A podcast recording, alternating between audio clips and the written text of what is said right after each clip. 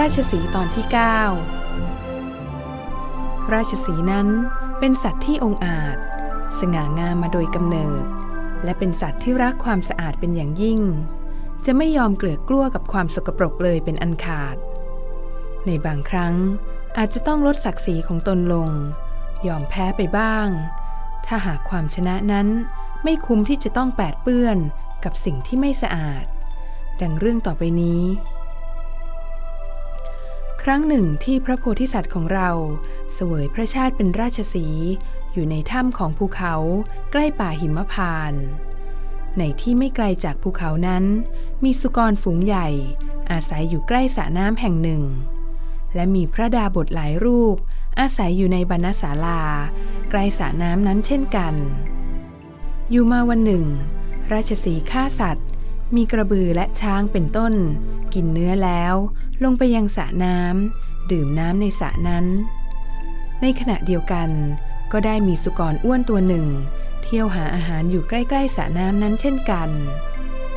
ราชสีเมื่อขึ้นจากสระน้ำได้เห็นสุกรตัวนั้นจึงคิดว่า สักวันหนึ่ง เราจะกินสุกรตัวนี้ แต่เมื่อมันเห็นเราเข้าแล้ว จะไม่มาอีก เพราะกลัวสุกรจะไม่กลับมา จึงหลบไปเสียข้างหนึ่ง สุกรมองดูราชสีแล้วคิดว่า ราชสีนี้พอเห็นเราเข้าก็ไม่กล้าเข้าใกล้ เพราะกลัวเราจึงหนีไป วันนี้เราจะต้องต่อสู้กับราชสี เมื่อคิดดังนี้แล้ว ก็ชูหัวขึ้น ร้องเรียกราชสีให้มาต่อสู้กัน โดยกล่าวว่า แน่สหาย เรามีสี่ขา แม้ท่านก็มีสี่ขา ท่านจงมาสู้กันก่อนเถิดสหาย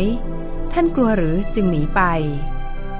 ราชสีได้ฟังคำท้าของสุกรนั้นจึงกล่าวว่า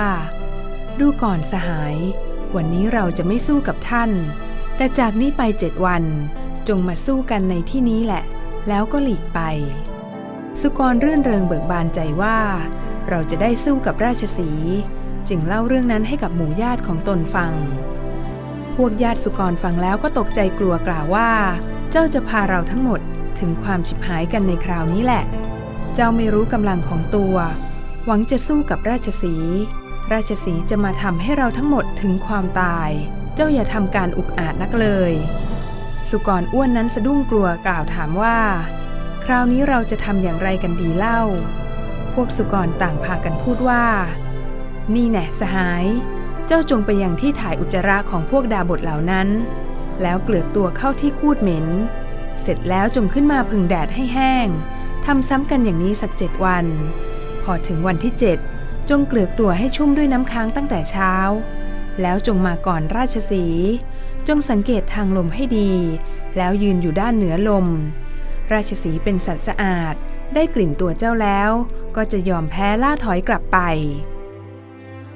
สุกรอ้วนได้ทำตามนั้น ในวันที่เจ็ดจึงได้ไปยืนคอยอยู่ที่ตรงนัดกันไว้ เมื่อราชสีมาถึง ได้กลิ่นตัวสุกรเข้าก็รู้ว่า มันมีตัวเปื้อนด้วยคูด จึงกล่าวว่า ท่านคิดชั้นเชิงดีมาก หากท่านไม่เปื้อนคูด เราจะฆ่าท่านตรงนี้แหละ แต่บัดนี้เราไม่อาจกัดท่าน หรือตะปบท่านได้ เราให้ท่านชนะก็แล้วกัน ราชสีครั้นกล่าวว่า เราแพ้แล้ว เจ้าไปเสียเถิด ดังนี้แล้วก็หลีกไปจากที่นั้นแสวงหาอาหาร ดื่มน้ำในสระแล้วก็กลับถ้ำของตน ส่วนสุกรนั้น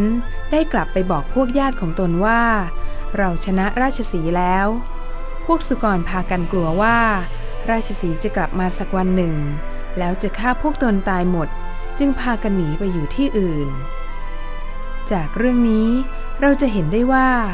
ชัยชนะที่ได้มา หากเป็นชัยชนะที่สะอาดบริสุทธิ์